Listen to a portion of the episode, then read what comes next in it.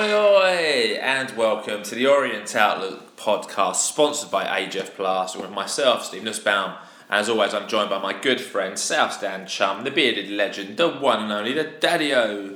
It's Mister Paul Levy. Thank you very much indeed. Hello, everyone. Welcome back. This is episode number two hundred seventy-five. And before we go any further, we just really want to say a huge thank you to everybody who listened to our interview with Martin Ling last week. Over two thousand one hundred at least have listened to that, and we're really, really grateful to you. We're also super grateful for Martin for giving up an hour and, an hour and a half of his time last Sunday evening to, to give answers to questions that, that we all wanted to hear, uh, and we hope it helped um, fellow fans, and, and we hope it helped answer any of the questions that you had about his role, the transfer committee, and, and transfers from January transfer window, and so on. So this week though, back to normal podcast business. We've got two games to review. We've got the reaction to Kenny Jackett being sacked on Tuesday night. Loads of post-match views. So I think without further ado, let's just crack on and start with our sponsors. Yeah, absolutely. So our podcast sponsors are A J F Plastering, who are an Essex-based plastering and rendering company who cover all aspects of domestic and commercial work, specialising in silicone colour render systems. And the best part is they offer fifteen percent off for all Leyton Orient fans, and hopefully still for staff as well after the last few weeks. I'm not sure about Kenny Jackett. You'll have to ask Adam on that one. So if you want more information and for the best plastering and rendering prices anywhere around, you can go and visit their website at w w w dot a j f plastering dot co dot u k, or you can email Adam and the team at a j f plastering at outlook dot com. The boys are on social media. If you're on Instagram or Facebook, go and search A J F Plastering. Or if you're on Twitter, go and search Big Ads with a Z L O F C on Twitter to find head honcho Adam Francis. Absolutely, nicely done there. So let's move on then. This is now then the fortnight that was, because we obviously did a special interview last week as there was no football. So Monday the fourteenth of February, happy Valentine's Day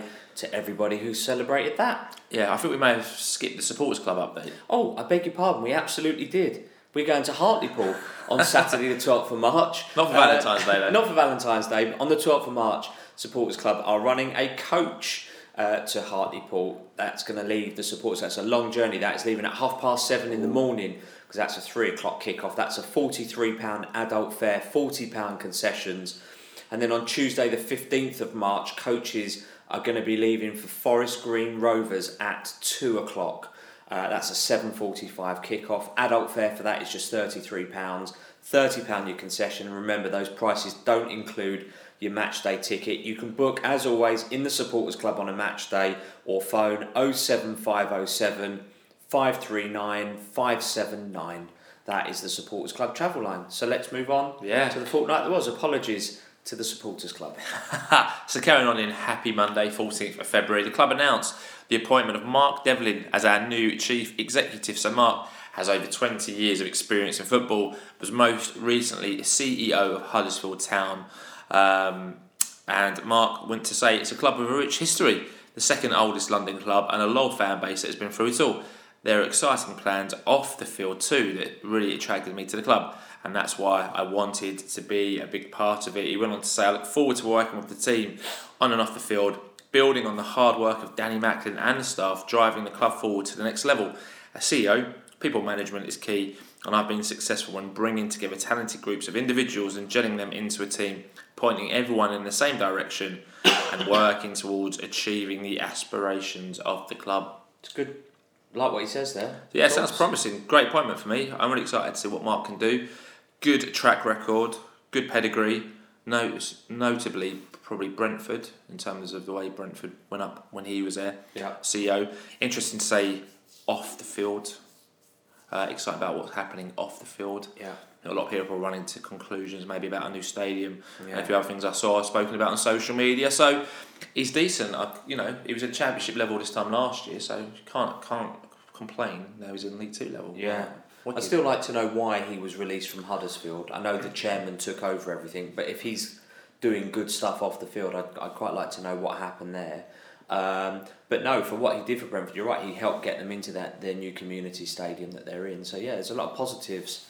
Yeah. Uh, about him, so I think that's a decent appointment uh, from our perspective. Yeah, absolutely. Um, So two A at Tuesday, the fifteenth of February. So happy birthday to academy player Mert Apat. Yeah, and a small number of League Two matches were played in the evening. And although we stayed in sixteenth, Hartlepool's win against Tranmere meant that we were seven points behind fourteenth place now, which seems immaterial given where we're at now. Oh, to be back in sixteenth place yeah. in League Two. And looking up. So Wednesday, the sixteenth of February, quiet day at the club. But it was the seventieth birthday to O's legend, Peter Kitchen. So, Peter, we hope you had a fantastic yeah. birthday. Happy birthday, Peter. Thursday, the seventeenth of February, X O Charlie Lee had been appointed assistant manager of Yeovil Town. So we wish the former Orient midfielder, Charlie Lee, all the very best in his new role. Certainly do. Moving on to Kenny Friday, eighteenth of February. This is the last Kenny Friday in history, because it's the last one where he was in charge of Leyton Orient F C. A quiet day with no news to report as we put Kenny Friday to bed. To bed. Saturday the eight, uh, the nineteenth of February then. Young O's were in friendly action away at Colchester United and were two nil up at half-time thanks to goals from Davies in the seventh minute and Obiero in the thirty-eighth minute. But the second half saw Colchester equalise and go three two up in the seventy-fifth minute, but thankfully Nkrumah made it three all in the eightieth minute before Colchester scored to make it four three and win the game in the ninetieth minute. Yeah, unlucky there, Young O. So the main event on Saturday, the nineteenth of February, was supposed to be Harrogate Town away, and on the Thursday we ran a Twitter poll to find out how you thought the O's would get on in this one.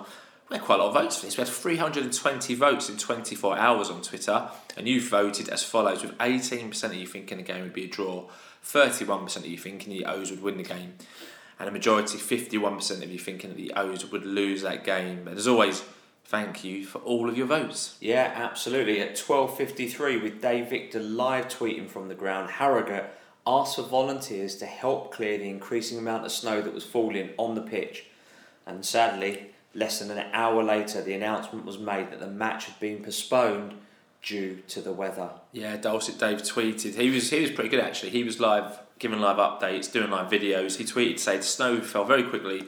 The pitch at two o'clock compared to when I arrived in Harrogate car park at twelve thirty.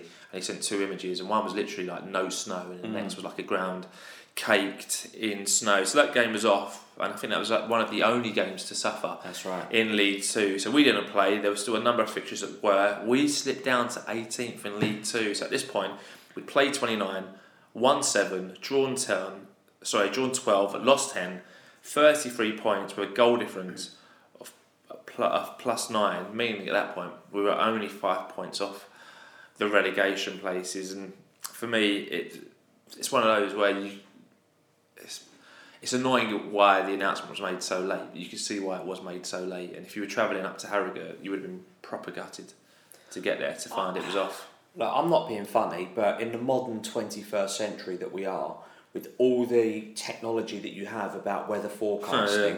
how somebody at the club didn't think, actually, this might be a little bit more severe and actually we should postpone it. Or play the game later, because apparently at four o'clock or five o'clock it was yeah, all gone. I think we were chatting that, weren't we? Let's so just, just put the kick off to four o'clock just and delay let the snow yeah. stop and give them a chance to get the snow off the so, pitch. Yeah, absolutely. Yeah. So it, I, I personally don't think that was well managed at all by anyone, um, to be perfectly frank with you. But it was called off.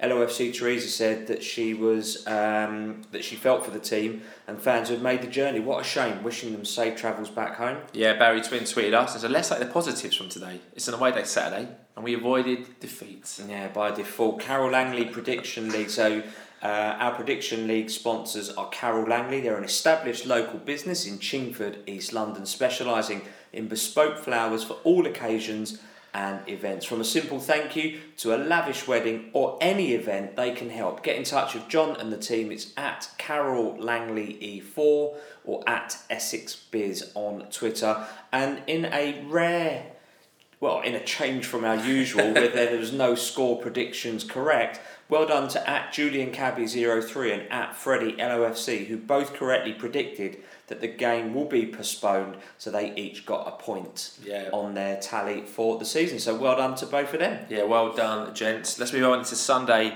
the twentieth of February, a day that we forever etched in every O's fan's heart, even though I forgot about it. So we say happy Tehuay Day, as it was eleven years ago today that the O's famously drew one all at home to Arsenal in the F A Cup, as Jonathan Tehuay scored a screamer in front of the South Stand mm. to secure a draw against Arsene Wenger's Premier League goal. Yeah, it always brings a, a smile to my face when I see that goal. Yeah, what it's, a goal. It's when you just see Slade like bombing down, cap gone, limbs. Yeah.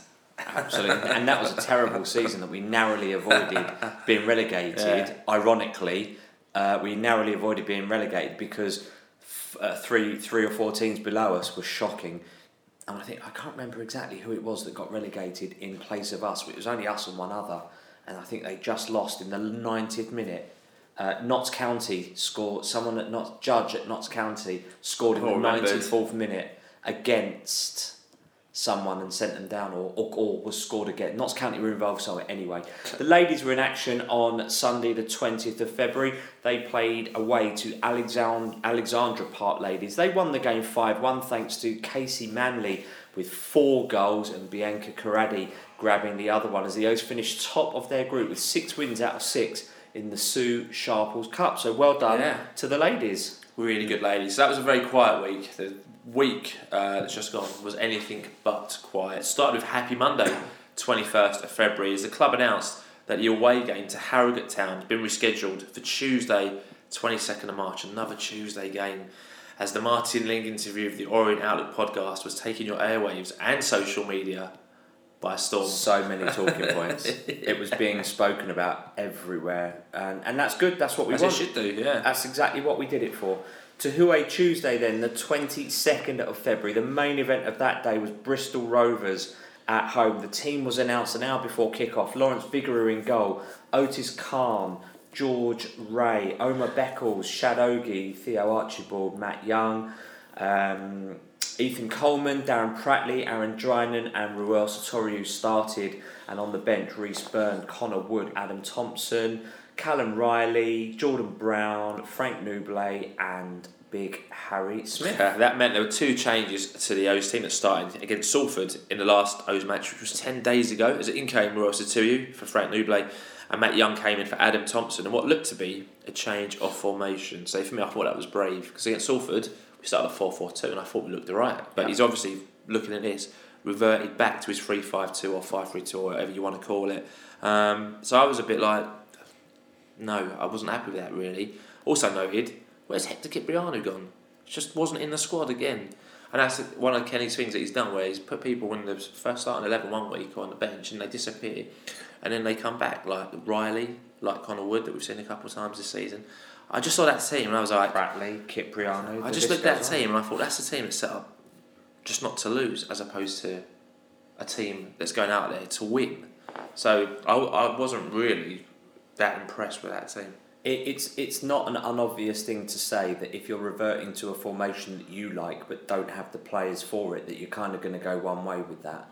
We saw it under Steve Davies, where he kept tinkering around and the players eventually like, well, where am I supposed to be? Yeah. If you ha- you have to, as a manager, every manager has their pref- preferences on how they like to play football. Russell Slade used to play with a lopsided, lopsided midfield, because he felt that there was certain advantages to that. But if you haven't got the players that can play to that, it's absolutely mm. irrelevant.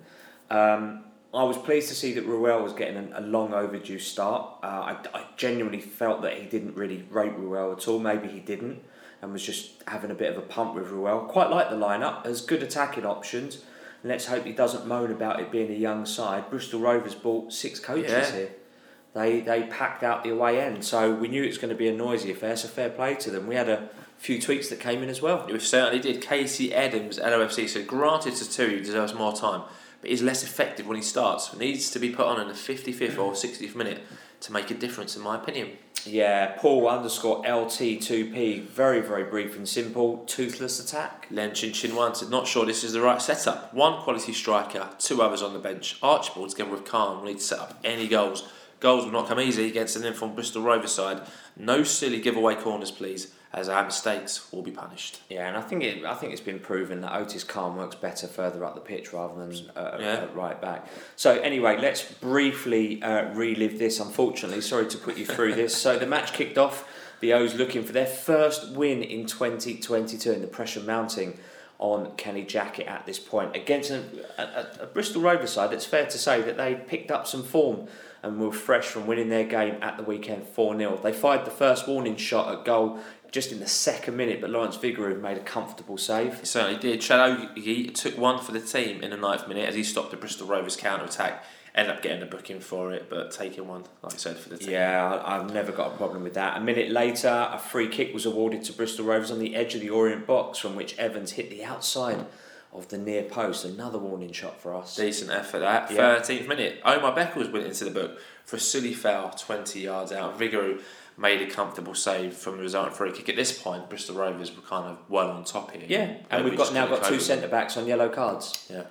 That was a stupid tackle for, for Omar. Oh, sixteen minutes on the clock now after the ball pinged around the Bristol Rovers box a few times. Following our corner, Omar Beckles fired a volley high over the bar. Decent chance, that. Yep. Decent chance. eighteenth minute, there were calls for a penalty for the O's after Ruel Satoru appeared to be brought down in their box, but the ref wasn't having it. I think, I, I feel, it's just your luck's not in, your, nuts, your, your luck's not in. Don't know why Ruel didn't shoot quicker, get that out from under his feet and just, just get a toe on the end of it. I've seen them given. I, yeah. I don't understand why it wasn't. Maybe he didn't see contact. Maybe there wasn't contact. But yeah, I think Ruel, perhaps arguably, if he wasn't match rusty, you know, uh, yep. could have, should have got his shot off. Yeah, few, I think a few instances like that where Ruel should have shot much earlier than yeah. what he did, just taking an extra touch, which yeah. might be lack of confidence, match sharpness, or might just be because he's not very good. No, I think Ruel's got it in him. I think I think it's the confidence and the sharpness that's that's missing. You know, you keep being picked up and dropped by the manager. It's going to knock you at some point. And a lot of these players are confidence players. They need to know that the manager loves them and has the confidence in them to do the job. And I just don't feel that that's running through the side, especially when a manager's kind of lost the plot a bit okay. at this point. Uh, twenty-third minute, the O's getting back into the game. Better spell as Drinan forced a save from Belshire. And shortly after, Satoru flicked a shot over the bar. So at this point, we were getting back on top. We'd kind of yeah. went with the storm, and you're thinking, right, we actually created a few chances. You just need to put one away. That's right. That's exactly yeah. it. So that's two that we've spoken about there. On the half-hour mark, a glorious chance for Ruel, who shot over the bar from close range after a decent cross from Matt Young. That's I mean, the one. That's the one. There you go. And an informed, confident Ruel Satoru scores them. On if it, I bet in a training session, he would have scored that if that came in in the training session. No pressure, no one watching. He would have buried that in training. But in a stadium when it counts... Absolutely, absolutely. And we all knew what was going to happen. In thirty-third minute, Evans opened the scoring for Bristol Rovers. He lashed home an effort from outside the area, giving the diving Lawrence Vigouroux little chance as he made it one nil to the visitors. Yeah, we allowed them to play from their own half on that, if you remember rightly. We part, They passed it about without so much as an attempted challenge from us. Uh, really, really poor. You defend from the front, and we just didn't do that. And it's not the first time we've watched the team do that. It's shocking. It's embarrassing. It shouldn't ever happen. I might be quite controversial here. I actually think Vigouroux should have done better with it. Okay. I actually think it was a good strike, and it's a good goal for League Two. However, Vigouroux is nowhere near it, and I think he'll be disappointed. It's like he's almost diving in slow motion, watching it go past mm. him, as opposed to trying to get there too. It's a bit like, you know, not very near it. I was a bit disappointed with Vigouroux there, I must say, and then it got worse three minutes later as Bristol Rovers doubled their lead. More poor defending from us, or Vig save a low shot. He could only parry the ball across goal. And Collins was waiting there, an easy tap in at the far post, and suddenly, in the space of what, four minutes from Satoru shooting no. over the bar, yeah. we're two nil down. Yeah. Another poor goal to give away. Lauren, Lowell made a big, uh, uh, Lowell made a good save, but unfortunately, when you're parrying it across the face of goal, that's his mistake for that. Like you'd argue, I know they they're taught that maybe you can't, maybe you couldn't, maybe I'm just being harsh on Lawrence here, but if you're going to parry it across the face of the goal, unfortunately for you, there might be someone running in on the back post. Not it wouldn't if it happened the other way around, we wouldn't have anyone there following him on that. Yeah. But but you know, with with a team that are on the ascendancy and, and on the up, they're going to have someone coming at the back post. Poor from us to not have a defender getting a foot in first and their their man getting there first. That's just poor on us. So Lawrence isn't being backed up. I think yeah, it's poor defending from the whole. We're not tracking the runner who takes the shot in the first place. Vigouroux doesn't do well with the initial shot, and then the guy Collins at the back post has got no one near him really. I think o, I think Ogie slides in trying to get get him, but he's. By that point, the ball's in the back of the net and it's yeah. done. So, two goals down, thirty-ninth minute, another booking for the O's as Darren Pratley picked up a yellow card. Four, I'm, I'm shaking my head just remembering how this all panned out. Four minutes of time were added on. No further talking points as the O's went in two nil behind with it all to do and make up for in the second half. Yeah. So as it went in two nil at half-time. Attendance announced three thousand eight hundred forty with a whopping eight hundred eighty away fans. So like you said, decent attendance. They yeah. laid on coaches for... for their fans based on the game getting called off late in the day. So, yeah, they'll be happy yeah. with that, but not, not a first half to be happy with. No, absolutely. And and all the defenders and the defensive side of our game, everybody looks lost. Something absolutely was not right. So they, they didn't seem to know what they should be doing, how they should be doing it, and, and the confidence absolutely drained from them. Ian Hutchinson, oh eight, said, how many football matches does a manager have to see fail and bore the pants off everyone before they think about changing the system, personnel and tactics? Asking for a friend. It's a good tweet. But what I will say, he's got a coaching staff, and now one of those coaching staff is our interim manager, and that's something that slightly concerns me that we'll come on to later. Yeah. In terms of, we've seen it for weeks. Like what? Like, we've questioned on this podcast. Loads of you saying, what is he doing? If we see it as fans who watch the game, and we're not employed to see it, or have got X amount of years of experience doing it, then what are they all doing on the training ground from a Monday to Friday? And what are they doing during a match to not change anything? Mm. Very frustrating. James O'Hagan said, until the first goal, we were, well, not good, but at least we were trying. Mm. We saw the implosion coming a mile away. Hell of a strike, though, and I'm terrified of how bad the second half could be. I'm having images of the ball brush days.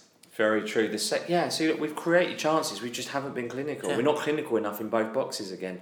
Second half kicked off. One sub for the O's as Matt Young replaced Callum Riley. fifty-seventh minute in, yeah, twelve minutes later. Ethan Coleman stole the ball in midfield, drove forwards. He fed in Aaron Drinan, who blazed well over the bar. Embarrassing. That was an absolute embarrassing shot from him. How many more chances does Drinan need to, to hit? At least hit the target and yeah. make the keeper work? Bare minimum.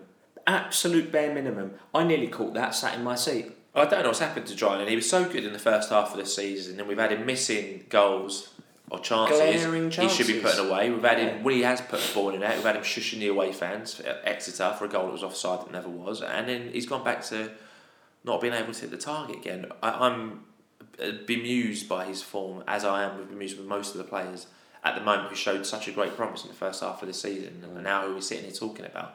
Missing like chances they should easily be burying, or not tackling their marker who then goes and scores a goal, with basic defending traits. Mm. Honestly, I can't believe it. I, I cannot believe we're sitting here talking about this. So let's go to the hour mark then. Nice build-up play. Satoru get a shot at goal, but that got blocked. Yeah, worth noting, it looks like we, we might have switched to a four five one as Rene- as Ruel seemed to be playing out wide at this point. But, but this is what I meant. Like, like we saw it so many times under Jackett. Ruel playing far right or wide left, Drinan playing far right, and yeah. saw it again yesterday. I'm like, it's not their strength. In what world do you think you're going to get the best out of Aaron Drinan and Harry Smith when one of them's playing on the far right? You need to play them as a two up top because they're both centre forwards.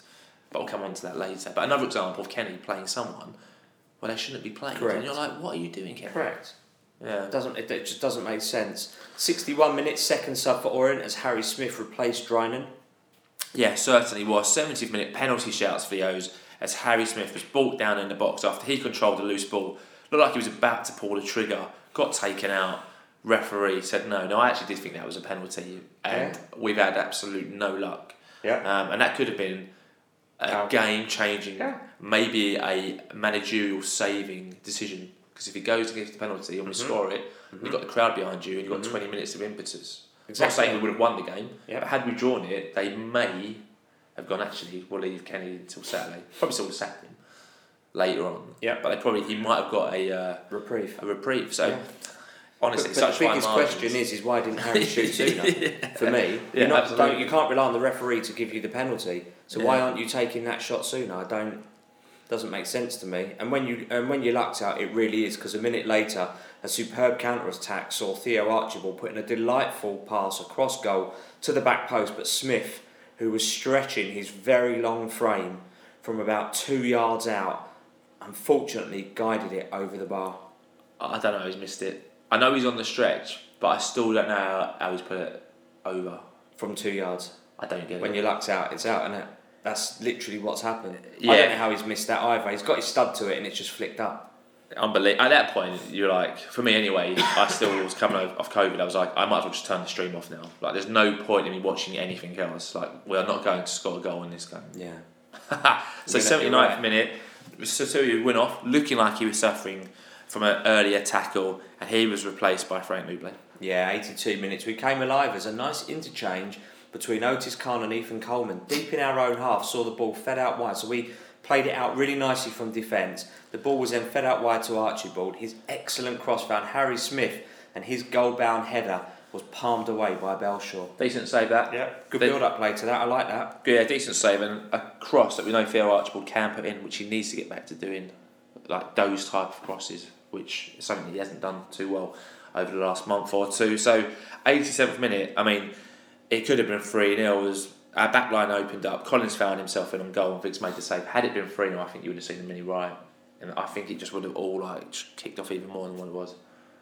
Yeah, possibly. Six minutes of additional time were played as the full-time whistle went, with the O-slip into another defeat, as we were all wondering whether Kenny Jackett would still be in charge of the Orient for much longer, as we'd lost four consecutive home league games and without scoring for the first time since April nineteen sixty-three. Mister Stato over yeah, there. Terrible stuff. That defeat meant the O's stayed in eighteenth place in League Two, played thirty, won seven, drawn twelve, now lost eleven, still off that thirty-three points mark, but that goal difference, which was at plus sixteen at one point, is now plus seven. No post-match interview on this one. You all know why.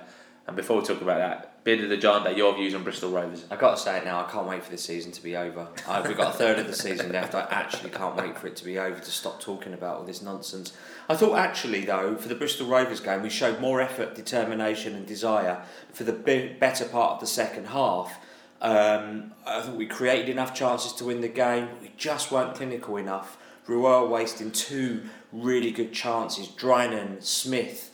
You know, they all had the opportunities. And like the players have said in their post-matches, if they're not getting the chances, that's even more of a concern mm. uh, for us. But we are getting them. The players looked like they were they were playing for each other, if not for Kenny Jackett. Um, but Jackett, just to, to point out there, standing in his Adidas jacket, showed no enthusiasm, uh, no support for his team. Whereas if you looked at Joey Barton, he was trying to kick every ball, was cajoling them and telling them and, and talking to them and... Sh- Kenny Jackett, on the other hand, was very passive um, and not really looking like he was caring, or he did care, but he was so lost that he couldn't show it. Emot- emotionless, and you know we all know what happens after that. And I think I think that we'll come on to that, but that was the right that was the right call to make. I think he probably at that point he was a dead man walking. I mean, yeah, he really was. You, you know, we, we, but the team haven't helped him. Decisions haven't helped him. We get the penalties. We score yeah, the goals. Yeah, yeah. We've talked about this before. You know, against Exeter, if Beckles' header goes in, they don't necessarily score. We win that. And then you get a bit of momentum. And then other games, there's chances where we've had the chance to score yeah. and haven't. So it's, is it bad luck or, or, or what? No idea. I mean, obviously we're going to come on to Kenny's, um, unfortunately, short spell at the O's. Bristol yeah. Rovers for me... Short and sweet. I wasn't there. I watched parts of the stream, and like you said, we had chances. Mm. If Royal bags one of those at nil nil, and it's a completely different game.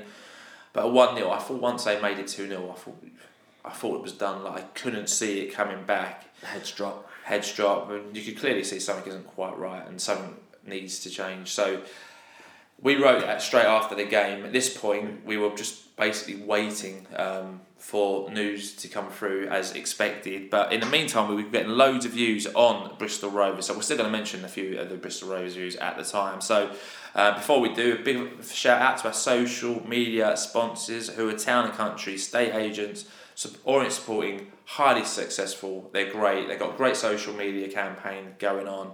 And one of the directors, Charlie Paul, is offering all Leyton Orient fans and staff a whopping twenty percent off his usual fee. So if you're thinking of moving, do keep it in your own family. Save yourself a few quid. You can call Charlie directly on oh seven five two eight, four seven one, four nine seven, or you can email him at charlie at townandcountrypropertysales.co.uk, or you can find him on Twitter at charlie underscore paul. That's P O O L E. Absolutely, that's right. And thank you to them for being our sponsors. They're a great partner. John Crab three is first up this week. He said, signing players who are League One ready, we're told. They aren't even League Two ready. Next stop, the National League. Southend Barbs, the struggling team with an experienced and successful manager in Jackett, clearly has no idea how to change this. I am the definition of the glass half full fan, but I'm sorry, it's time for a change before it's too late. We've just got seven wins. Which is which is a fair point to make, you know, of, of Kenny Jackett. Although they were great, solid four nil, four one wins, there's only seven wins. It's not, like his win percentage is, is less than twenty-five percent at this rate. I think over the last month, you've seen people who are normally quite positive, um, turn, or glass half full, as people like to call it, slowly, slowly get dwindled down in it until this point, the post-match at Bristol Rovers, where it was ninety percent, I would say, tweets going, his, his time's up, or yeah. his time should be up now. And I think we all probably felt the same way, that, you know, he was done, unfortunately. Absolutely. Magic underscore John said, Khan at least looks like a footballer. Poor lad. We'll change that by the end of the season. Actually, I thought Otis Khan did quite well. Yeah, Jagsy, nineteen seventy-nine. I don't want to hear any nonsense about being edged out. For both their goals, we switched off and gave them all the time in the world. It's beyond a joke, and if Ruel would shoot, instead of trying to be clever, we'd have scored first, and then it's a different game. Richard J. Bourne said, ten without a win. Credit to Khan and Theo, the rest just not good enough. Confidence may be low, but they got us in this mess. They need to get us out of it. Fair point. True. There, yeah. yeah. Orient Dave said another easy win for the visitors. They played with pace, high tempo in the first half, in our faces, and got the game won. Managed the game second half, and just far too easy again. Yeah, they sat back a little bit in the second half. They could afford to it. They could afford to it, absolutely, but we didn't capitalise on that. Kid Samsono said, I have a season ticket and didn't bother travelling down to the game.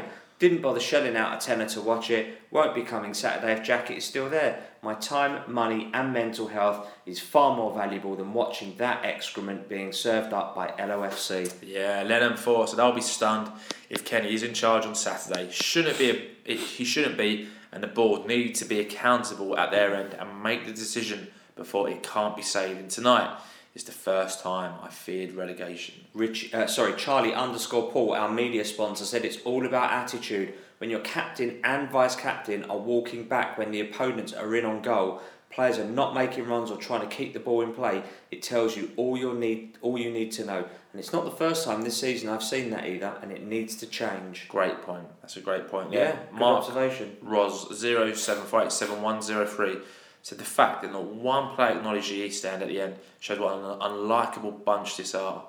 Love the way Riley pulled his shorts up high, bottled every tackle. It's an interesting one because... What does that mean? I think last season we didn't feel a connection to the players, or I certainly didn't. We watched it all on the stream and yeah. got players like Danny Johnson left, you're like, all right, see you later, well, and uh, Connor Wilkinson, where we really should have been more bothered about losing those players, but because we barely saw them live, we didn't feel any kind of connection to them. And this time, this season, we've been in the ground. I don't feel a connection to most of those players. I couldn't care less about them, really, mm. based on their performances, which is weird because I think over the last couple of years, I think as a fan base, we've grown close to like the players and the squad in terms of all pulling together. Obviously, National League, players like Bond, Caroma, Coulson, they encompass everything that an Orient team should encompass. And you felt like you were like one.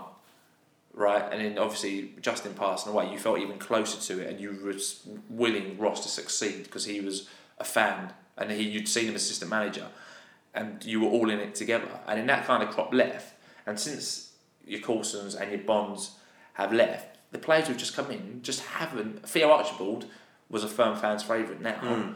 but I think based on the last couple of weeks, I think, I, and same with Harry Smith and Drinan. Players who you respected and you thought, yeah, they're really playing for the shirt and a great fit.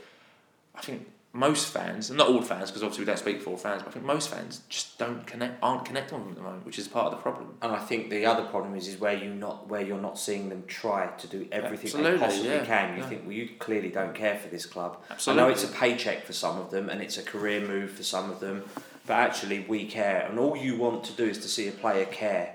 Whether they support your club or, or are just there for a couple of years and then they're going to move on, regardless of that, what you want to see from a privileged person doing the job that they love and being paid to do it and being paid well to do it is to show a bit of passion, ambition, determination, the stuff that you can't train on a football pitch, the stuff that you inherently come with. And we're just not seeing that from these people at all. The fact that Aaron Drinan can miss, what, seven, eight chances?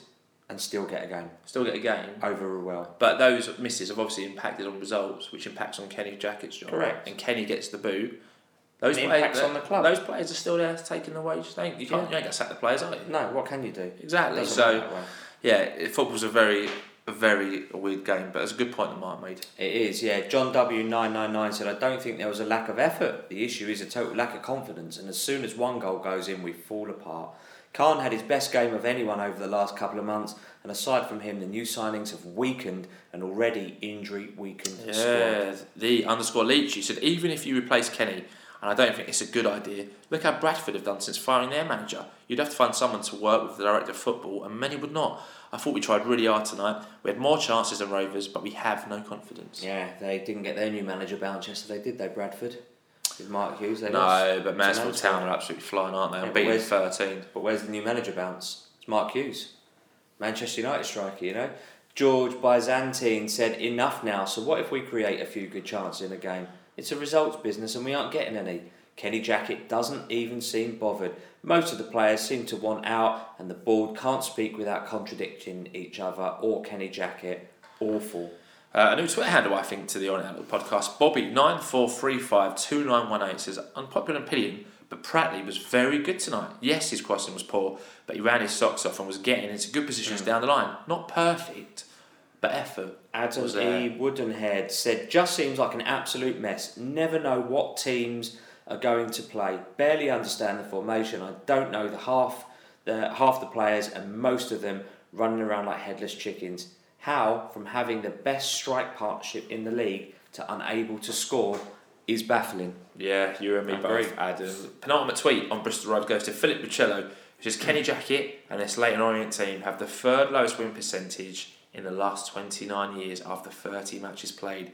Only the two thousand eight nine and the ninety-four ninety-five seasons were lower. Good stat, uh, Phil. Good stat there. And Orient Matty gets the final word on this. He says, unfortunately, I think that's it for Mister Jackett. I just don't know how we can go from looking like Brazil versus Swindon to this. He's lost the team and the fans. It is time for a change. Yes, thanks for all your tweets after Bristol Rovers. Moving on to the Carole Langley Florist Prediction League update. Quite a few of you predicted a two nil defeat, and the top of the Prediction League table roundup will follow at the end of the episode. But the night wasn't over, as we had wind that some uh, change was afoot at ten thirty-five, as was expected. The club confirmed that it had parted company with manager Kenny Jackett, with immediate effect, and assistant manager Joe Gallen, who had joined the club with Kenny in the summer, will also depart his role. We would like to place on record our thanks to Kenny and Joe and wish them all the best for the future. Further details regarding who will take temporary control of the first team affairs will be communicated in due course, read the club statement. Yeah, so for me, I mean, no surprise, had to happen. However, if you would have told me this after the Swindon game, which was only just two months ago, December the seventh, I think it yeah. was, I would have told you to get Mental, out of town. Yeah. I told you there's no way that would happen. I, I still can't, or I still don't know what happened to the team. No one can put then. their finger on it. No yeah. one knows. I mean, Kenny, Kenny's been relatively successful in most of his managerial appointments, so it's yeah. not like we've got someone richly at the end of their career looking just to get a payday. Like, he would have taken this job thinking he would take the team up. That's what everyone was talking about. Or at least piece of paper coming in, and break your own squad. And until until that Swindon game, or to after it, we looked like on course for at least the playoffs. We're like, we were all pretty confident around that. So it's really bizarre. He's been fairly unlucky, I would say. I mean, we haven't been spanked by many teams. Most games it's been a one nil. We haven't taken like any four nil, yeah. five nil hammerings. In most games, we we should have scored at some point before our opposition have scored, which is baffling. Like you said, the Exeters, um, the Salfords, Colchesters. But, you know, we're, we're stuck in a rut, aren't we? Stuck in a rut, and the buck stops with the manager. I think to criticise, though, and balance it out, we didn't see him change much in any games. Like, didn't see any amazing tactical changes that won us games. Didn't see any substitutions that he thought, that's a brilliant substitution. That's won us games. Yeah. Most like-for-like substitutes. Some not even like-for-like, but still keeping the same formation. That was baffling. And very basic uh, substitutions for a man with his experience. He didn't seem to get the best out of his squad, really. Although, I think he never fully recovered from losing Tom James. I think if you look at a pivotal point in the season, I think him losing Tom James, followed by Theo Archibald, who was out for that little spell, mm. followed by Craig Clay, done him in. And although we were told that January transfers were his choices, he contradicted himself far too many times in interviews. And I'd love to hear his side of the story, because so far we've heard Nigel and we've heard Martin, and I fully appreciate that and what the club have done. I would love to hear what Kenny Jackett's got to say, because he's the only one who hasn't given his thoughts on it.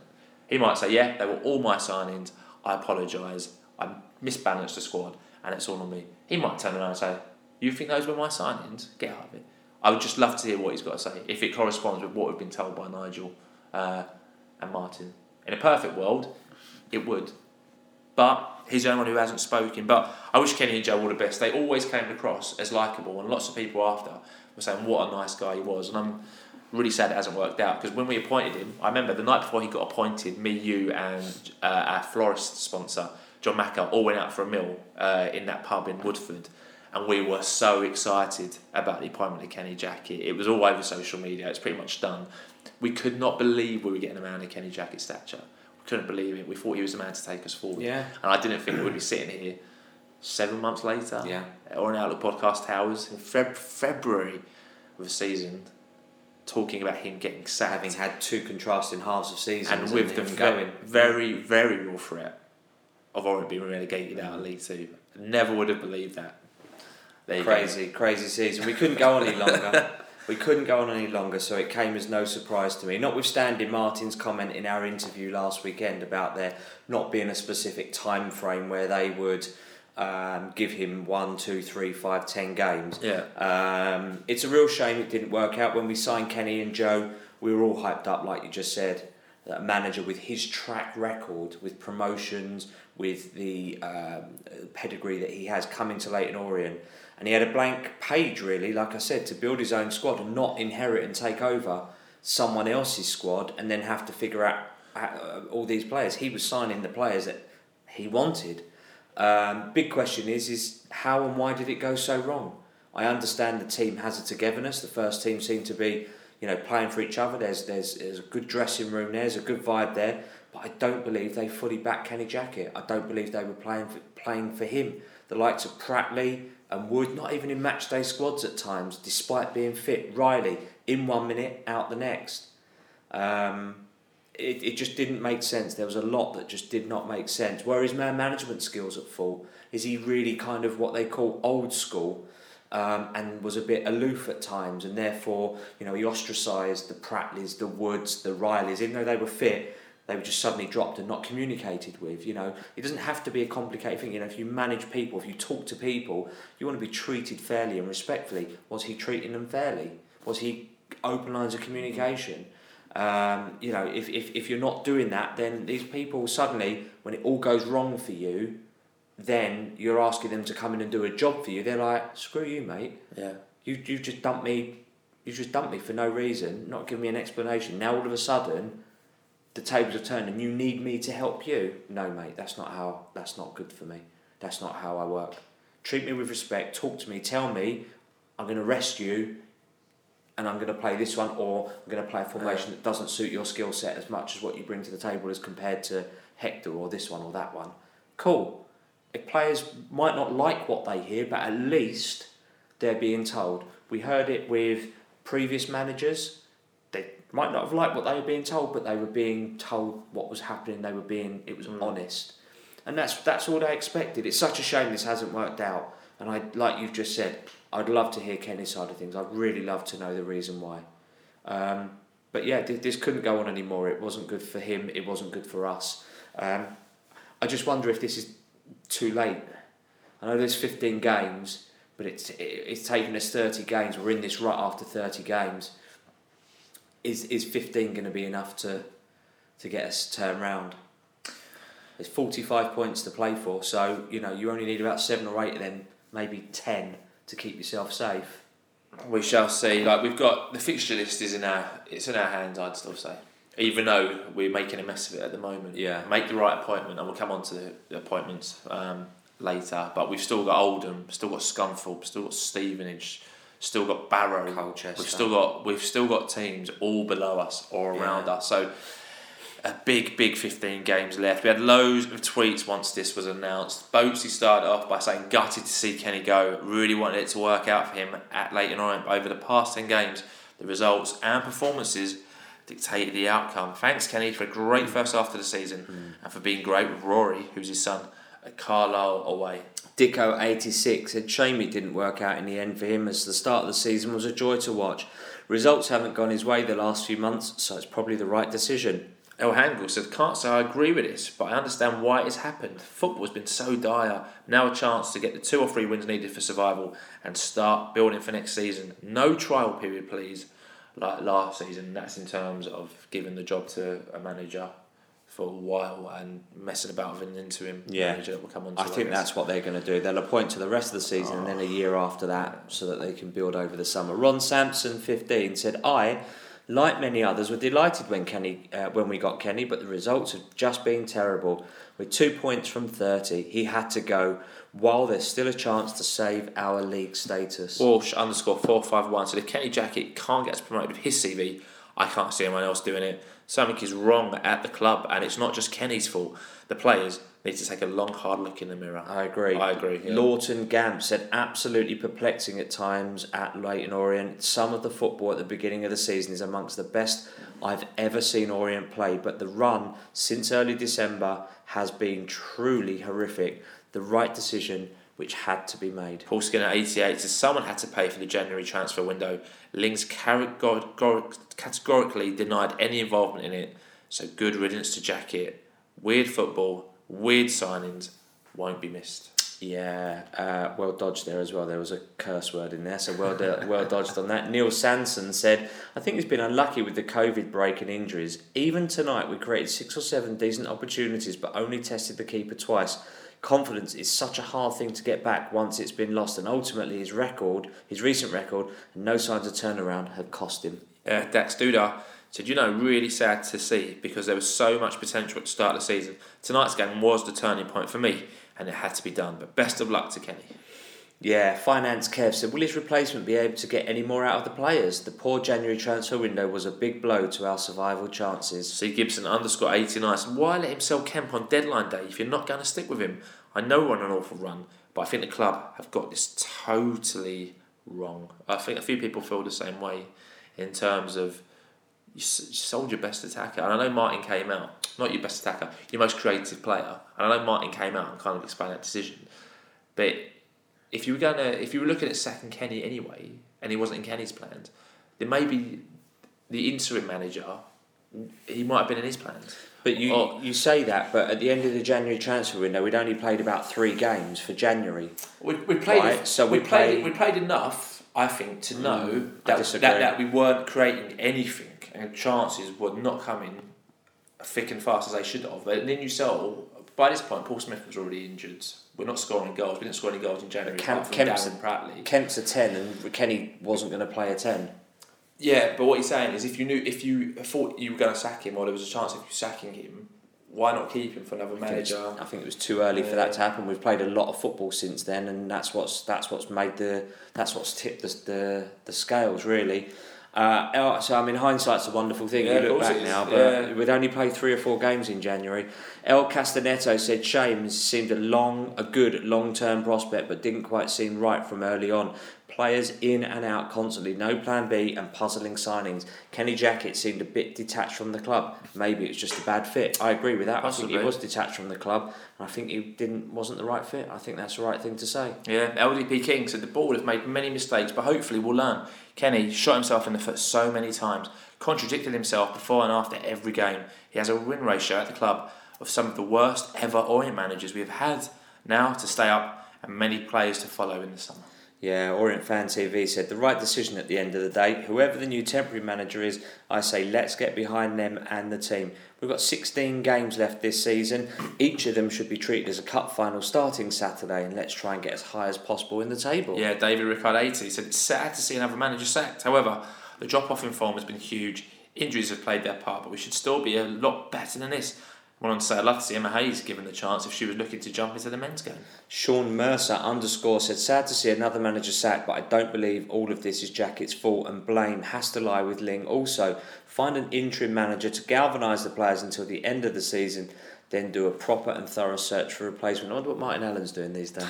L O F C nineteen seventy-eight said, if the January signings were Kenny's choices, then he hasn't helped himself. Get sent something else. It isn't right though. I can't work out what it is. I don't think it's as simple as blaming Ling and Travis, et cetera. Also, a coincidence, Kent was over. Or were they planning to sack Kenny? Very disappointed. No, it's not a coincidence. Kent comes over every now and again. I, I think people read read far too much into that. I know that's happened, but I don't think that's why Kent came over. That's not why Kent came over. Essex no. Biz um, tweeted in and said, the correct decision. It had to be done today. However, this is so much more than the manager. From the players to the board at the top, collective responsibility must be taken. Lessons must be learned, starting with this ridiculous transfer committee. Speno zero one one said, gutted.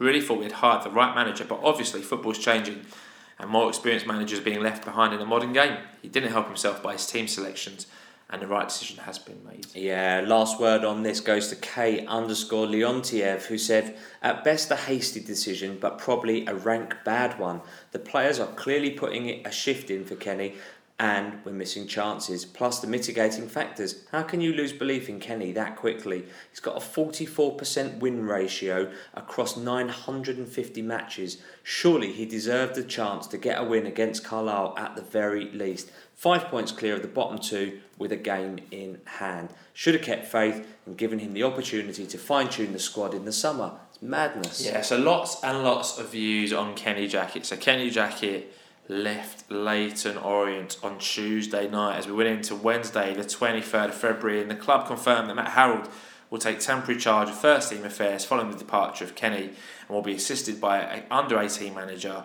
Brian Sarr. So Nigel was quoted on the club's website saying, with a decision on a change of affairs made, Matt and Brian will take temporary charge of first team affairs whilst the process begins for Kenny Jackett's replacement. Both Matt and Brian have a close connection to the club, and I encourage you all to be loud and proud this Saturday at the Bray Group Stadium and really get behind the team. Does that surprise you? I mean, what are your views on that one? No, I'm not surprised about that, to be honest with you. I think it was it was coming. I don't believe they had anybody lined up when they sacked him. Um, so naturally, I think Matt Harold would have would have been the one that would have taken it forward anyway. Joe Gallen left with with Kenny. Um, yeah, I just think from a continuity perspective, he knows the players. You know, it is what it is. There's not a lot you can do when you're sacking mid-season unless you have got somebody lined up like uh, Peterborough did have with, with Grant McCann, like Morecambe did with Derek Adams, or like Walsall did with Darryl Clark, like Carlisle did with Paul Simpson. It's not difficult. Like Leeds have done with it. It, it's not a difficult it, thing. Go on. No, it's not. I mean, I see this in two ways. Yeah. So I fully expected that. We all knew it was going to be Matt Harold and Brian, like Brian Sarr. In one aspect, it's good because you've got the continu- continuity that you want. But on the other hand, Matt Harold has sat on that bench with Joe Gallen and Kenny Jackett, and he must have a voice within that coaching system, right? Because if he hasn't, then why is he a coach? What's the point of having him as a coach if he's not saying what he thinks to Kenny Jackett? So at the same time, I'm thinking, well, he knows Kenny Jackett's system, so it's not a complete breakaway because he'll be doing what Kenny has told him to do. He's still got that in his head. And all those players, for want and effect, are his mates. Like, he knows them all, not as the manager, as a coach. So he's got a different relationship with them. So I, I think it's a double-edged sword, and I think it... Matt Harold is well liked at Leyton Orient, as he should be. Like, we've had the pleasure of interviewing him. He's a very likeable chap. Lovely he's got man. A great personality. Yes, yeah. Right? Uh, but because he's in, I think that gives the board an excuse now to go, right, we know we've got someone kind of on here.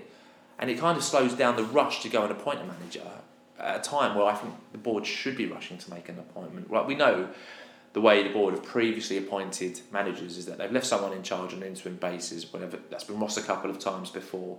Um, when Steve Davies got sacked, when Justin passed away, they gave it to us for a while, and they wouldn't have done their process. And for the most part, they got that process wrong. But that's neither here nor there. But in effect, that process has taken what three to four to five weeks.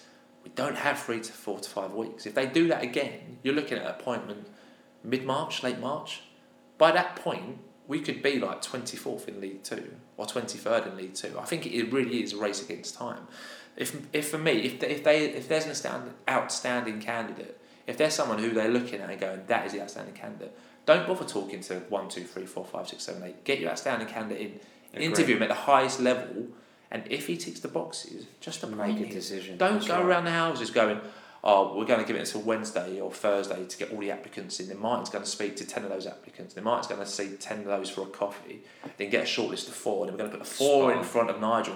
If you do that, when are you going to appoint a manager? And that process, that process hasn't worked for five out of the six It hasn't appointments. worked. And you've seen teams like Carlisle, who obviously thought about sacking a manager and brought Paul Simpson in that quickly. That wasn't a, oh, who should we bring in? Oh, let's give Paul a bill and see if he's available. Oh, he's available. Let's get him in. Same with Walsall and Daryl Clark. It's not been, oh, let's sack Max Taylor and we'll give Daryl a call, see if he's available. No, that... That's been done. They, they've sacked knowing how had a plan of who they want in. It really does appear that our board don't have a clue who they want in, or if they do, they're keeping it very under wraps, which I hope they are doing. But for me, I just I'm very I'm concerned that going into a massive week for the club and going into a big Carlisle game that Matt Howard was in charge. Not that he doesn't deserve a chance, but yeah. for the reasons that I've said. Although I love yeah. Matt Howard, he's a wicked guy, and like, we had a great interview with him. He's spot on. But I'm just concerned about the urgency of. of the board. I agree, I think that's a really good point, and I think that the, the longer that they dither and go through their process, um, you're right, I think, you know, Walsall appointed Mike Flynn, uh, the ex-Newport guy, um, and they were literally on it like that. You're absolutely yeah. right, time is of the essence. We're not in a we're not in a luxury position where comfortable mid-table, two or three games left of the season, Exactly. we yeah. ain't going up, we ain't going down. This has literally got to be bang, bang, bang, and Kent was on Orient Live. Yeah. Yesterday, it seems that they're taking applications, it seems that they might be approaching some people, but actually this has got to be done a lot faster and a lot quicker, because at the end of the day, we could end up going that we could realistically end up, like you say, going down yeah. and not being in a position where, you know, we're being reactive enough, and, and that, that could be to our, de- our, our detriment. Yeah, yeah, absolutely. Could. You, I mean, you're absolutely right. It's an absolutely fantastic point to make as well. Oh, thank you, my love. Yeah, no, no, no. You're, you're, you're right. You're bang on. We're, we're. It's this isn't about an impatience thing now. This is about no. a necessity thing now. We're not in the summer now. It's not like a business where it's not like Dunkin' Donuts, for example, where a C E O could leave, for example, and the the company, the business will keep turning over because it will keep generating cash because it's like a. It does what it does because the C E O isn't the be all and end all. Football isn't like it's not. Fo- football is such a different beast. Yeah. You can't. We've already lost to Carlisle, that we'll obviously come on to under Matt Howard, which isn't, I'm not going to sit and slate Matt Howard for that, but we've already lost a, a massive relegation uh, six-pointer. Six-pointer. We've got another one on Tuesday. We've got another one on Saturday. Potentially, Three still games. with an interim manager in place. And yep. the more you lose and the more you get dragged into it, it's going to be managers who go, do you know what? I don't fancy that. Yeah. I don't fancy that. I'd fancy them in League Two. I don't fancy putting them into a ten-game relegation battle with, with players oh. who aren't my players yeah. and the potential of getting them relegated and then me having to do National League. I don't fancy that. Yeah, I don't want to have a relegation on my C V either. Yeah. Spartacus nineteen fifty-seven said, good luck, Matt Harold. I, for one, will be right behind you. Go on, go on, son, show him what you can do. Yeah. And we are behind Matt and absolutely. the team. Uh, and that's absolutely the right thing to do. Thursday the twenty-fourth of February then, Leyton Orient were ranked nineteenth in the Fan Engagement Index, which is an independent ranking based on three core areas, which are dialogue, governance and transparency to their fans. I think Carlisle, Exeter and someone else were top okay. uh, of that. So I thought that was an interesting... Yeah. league to be ranked in top twenty. Yeah, out of ninety-two clubs, well done. The yeah, O's. Which includes Premier League, League uh, Championship, League One and League Two. Absolutely yeah, right. Yeah. So let's move on into Friday, twenty-fifth of February. So no Kenny Friday anymore, just Friday. Quiet day, no news to report. So let's go on in to Saturday, twenty-sixth of February. Yeah, and on that day, fifty years ago, Orient caused a famous F A Cup upset by beating Chelsea three two at Brisbane Road. I think they were at the match. Four of the players were at the match and at half time were interviewed over the tannoy and featured, I think, in the programme. So nice. Amazing. Imagine being at that, beating uh, Chelsea three two. Can't be believe fantastic. that. Main can't, event. Can't in... even beat Carlisle at the moment. Never mind Chelsea. Carlisle United were the visitors at home. Before the game, we ran a Twitter poll to find out how you thought the O's would get on this one. We had two hundred ninety votes in twenty-four hours. Another decent amount of votes yep. coming into us. twenty-three percent of you thought the game would be a draw. twenty-four percent thought it'd be lost and fifty-three percent thought there'd be an interim manager bounce under the Ginger Pele. fifty-three percent thinking we'd win the game. And as always, thanks everyone who voted in that it's one. It's the hope that kills you. It certainly is. It really is. It's the hope that kills you. So the team was announced at two o'clock. Uh, starting eleven for today, uh, Matt Harold's first starting eleven was Vigouroux, Khan, Beckles, Ray, Wood, Coleman, Kyprianou, Pratley, Archibald, Drinan and Smith. The substitutes for this were Byrne, Thompson, Ogie, Brown, Young, Nublai and Satoru. Well, my thoughts on that one, I mean... Go for it. I was hoping to see four four two. Yeah. I'm not going to lie. I was hoping to see four four two. Looking at that, I thought, oh, he's going to play a four three three here. So I was a bit... I was a bit meh about it. Good to see Wood return. I feel Wood really didn't do much wrong as a left-back. When he was left-wing-back, he done a bit wrong because... He's not like, a left-wing-back. Like left yeah. um, I'm still not oversold on Khan at right-back. No, he's a right winger, that's why. I'm not oversold on Khan at right-back. I don't know what's going on with Dan Moss, whether they don't think he's good enough, what they think on him. I mean, he's not even making the squad, let alone the starting eleven, and he's the only other right-back in, in I the squad. I disagreed with Martin last week. From what we I've seen of Dan Moss, I actually think Dan Moss has done quite well. I thought Moss has done all right, but not, not even in the squad, so I yeah. don't know what's going on with Dan Moss. Um, and that, I looked at that midfield three of Coleman, Kyprianou and Pratley and thought, that ain't going to create anything. I thought that isn't. You're not going to get the ball forward quickly to those. It's going to be completely reliable on Archibald bombing forward from the left and Khan bombing forward from right back to get any creativity in that. You're not going to get anything from Khan and Pratley and Kyprianou. So I was a bit not not really that infused by it. But as always, but let's hope I'm wrong. Yeah. Well, you? Unfortunately, you weren't. Slightly odd that Ogie had been dropped unless there was some sort of injury to him. I'd. I'd keep him in and I'd give Omar Beckles a bit of a rest, to be honest with you. I think he's probably a little bit jaded by uh, all the, the negativity in the performances. I like that Wood is back at left-back. Kyprianou over the creative Matt Young is a bit of a question mark for me too, uh, as well, particularly as you just rightly pointed out, there isn't any creativity in midfield. There's nothing. It's It's got to go on the wings. And if Otis Khan's being pegged back, and Theo Archibald's being pegged back, where's the creativity yeah. to come from to release that pressure at the back? Yeah, but yeah. So short and simple. So we had a few tweets on that. We did. Gary Talbot seven said sensible recording Wood behind Archibald. Well done, Ginger Pele. Yeah. For uh, Bazal seventy three said four three three with Khan at right back. We have the players to do it, regardless of what formation we, we play. We need a positive attitude and a piece of luck. And if you're playing four three three, I mean, you're just playing Drinan as a right forward, and he's not a right forward. He's a centre forward. Mm. So again, you, you're putting square pegs and round holes again. Yeah.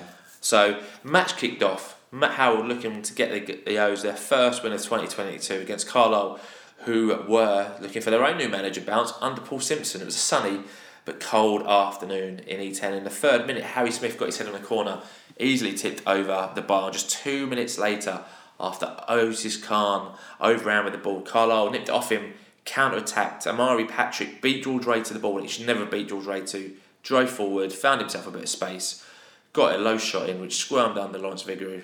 And it was one nil to the visitors. Awful goal to, con- to concede. From the point of losing the ball, Omari Patrick should never beat George Ray in the first place to the ball originally. Then Ray just does not do good enough or well enough at all because Omari cuts inside and then Vigouroux should save the shot. For me, it was just a really bad goal to concede. And Coleman was the covering covering player. Not one single. I think Wood was loosely hanging around. It was in the eighteen-yard box when Patrick drove in. But I wasn't there, so I've seen it on the highlights. There was no one back covering. We are not closing this out. We should be around him like bees round honey. We should absolutely be doing so much better with our defending. An awful goal to concede. And if you're going to be critical, I don't think Lawrence Vigouroux uh, did particularly well there. Oh, no, he, he should have saved that. Yeah, he should have absolutely right. have saved that. I mean, the next point of note is in the eighteenth minute. We looked petrified when they came at us. We were making Omari Patrick look like Lionel Messi.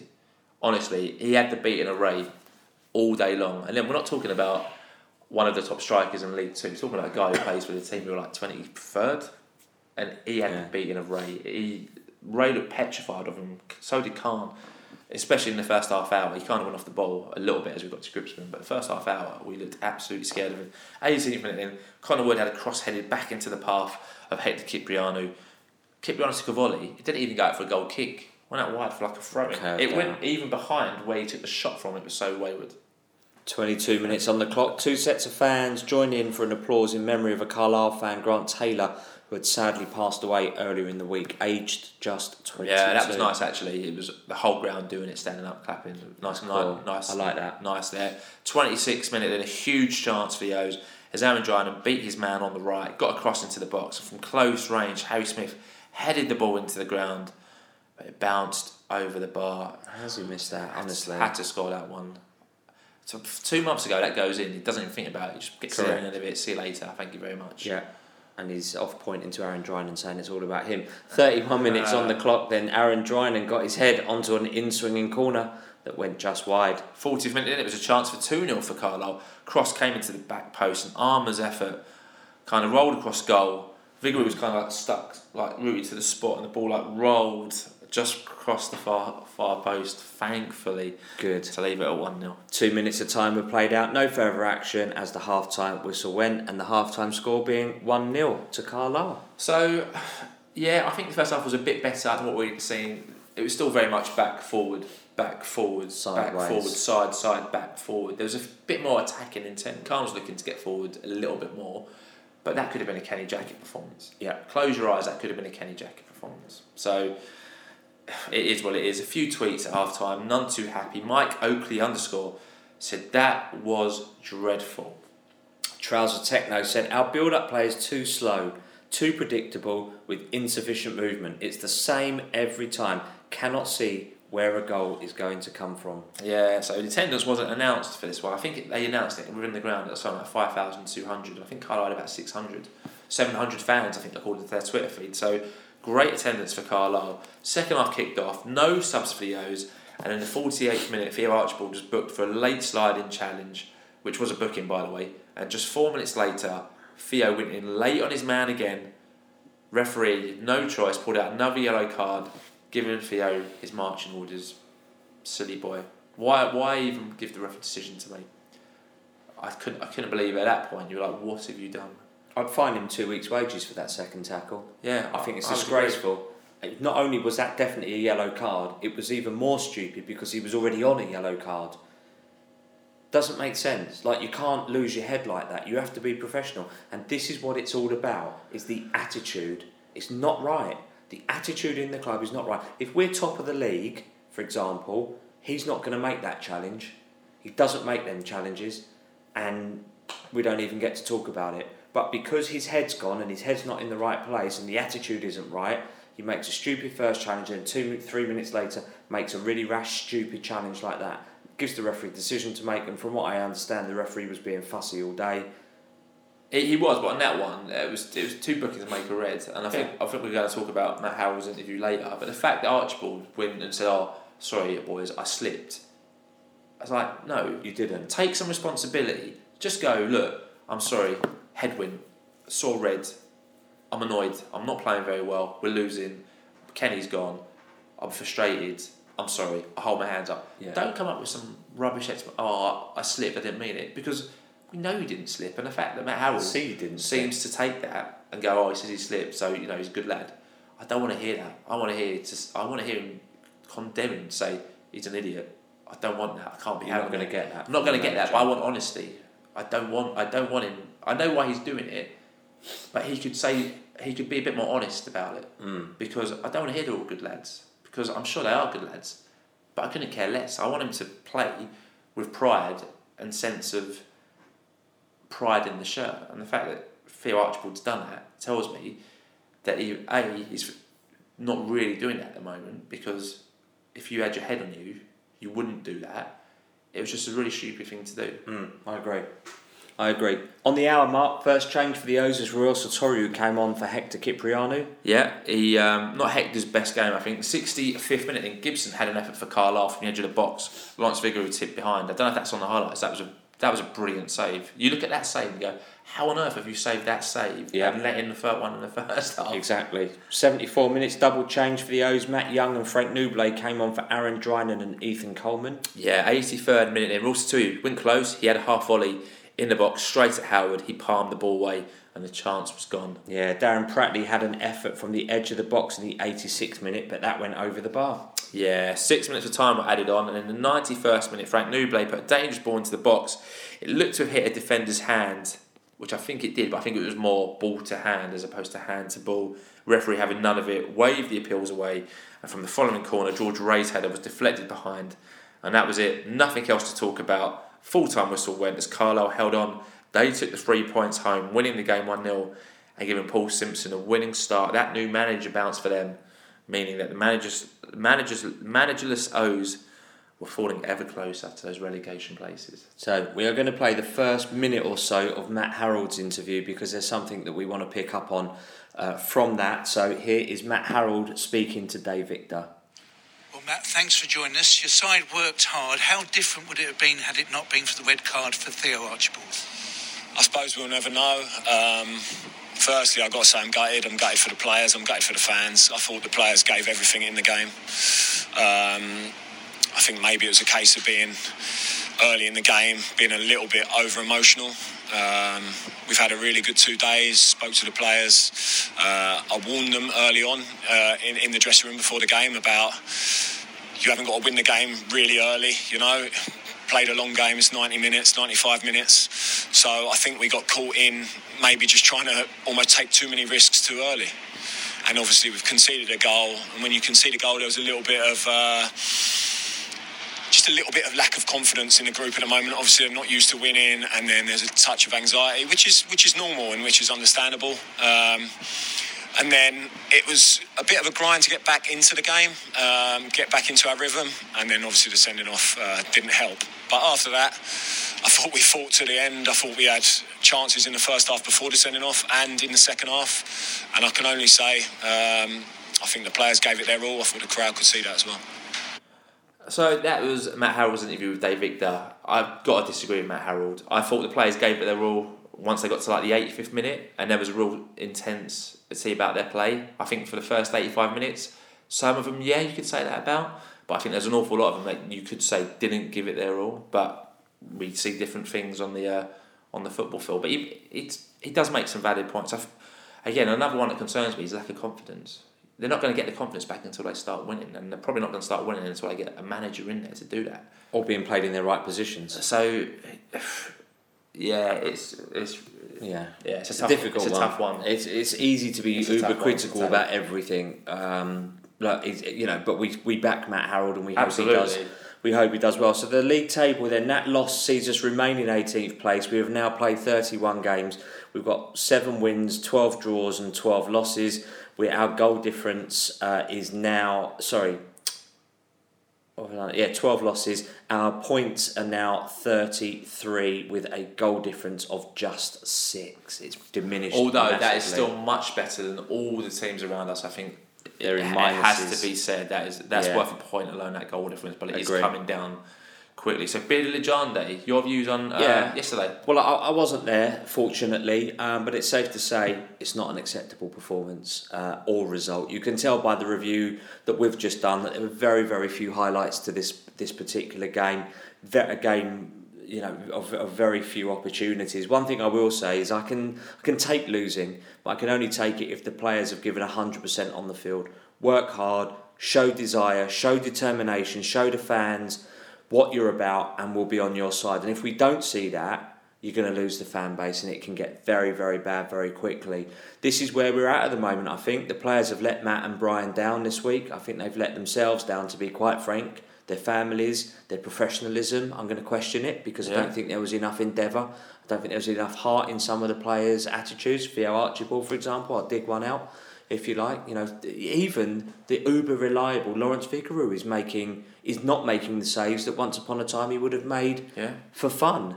Um, and until this attitude changes from the players, we're really not going to get out of this mess. Even if you have Pep Guardiola come in, ain't going to help them because the attitude needs to fundamentally change. Yeah, good points. Short and sweet for me this week. Yeah, for me, I mean, I'd hate being negative, but I think, you know, make no bones about it. If we continue to play like we played against Carlisle, we will get relegated. It's it's, it's that short, yeah, and it's that simple. We will do. Apart from the last five minutes where they got a bit more intensity because they realised they were going to lose the game and they got driven forward, I think, by the crowd egging them on. There was no there was no in, there was no intensity in that performance. Not much leadership. I couldn't even tell you who was captain yesterday. I think it was Beckles. I couldn't even tell you. Might have been Pratley. There was no one leading that team anyway. Not much communication from what I can see. I don't remember us testing their keeper at all. Apart from Smith's head down into the ground, which wasn't on target, I don't remember their keeper making a save. That Ruel Satoru had a shot, eighty-third minute, straight at him. Didn't yeah. test the keeper enough, still didn't yeah. create anything.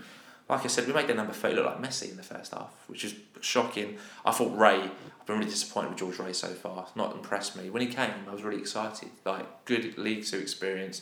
Done well at Exeter and he couldn't get back in. I thought he'd be a great player for it's us. We've coached it out of him. It's all not been great. Kyprianou yeah. looks like he's gone backwards the last couple of games. Not great. Smith, Harry Smith's an odd one because he's not really in games, but he's getting chances. He's just not scoring, but he's not really getting involved in the game. Mm. Uh, Drinan, I, like we said, I don't know what's happened to Drinan.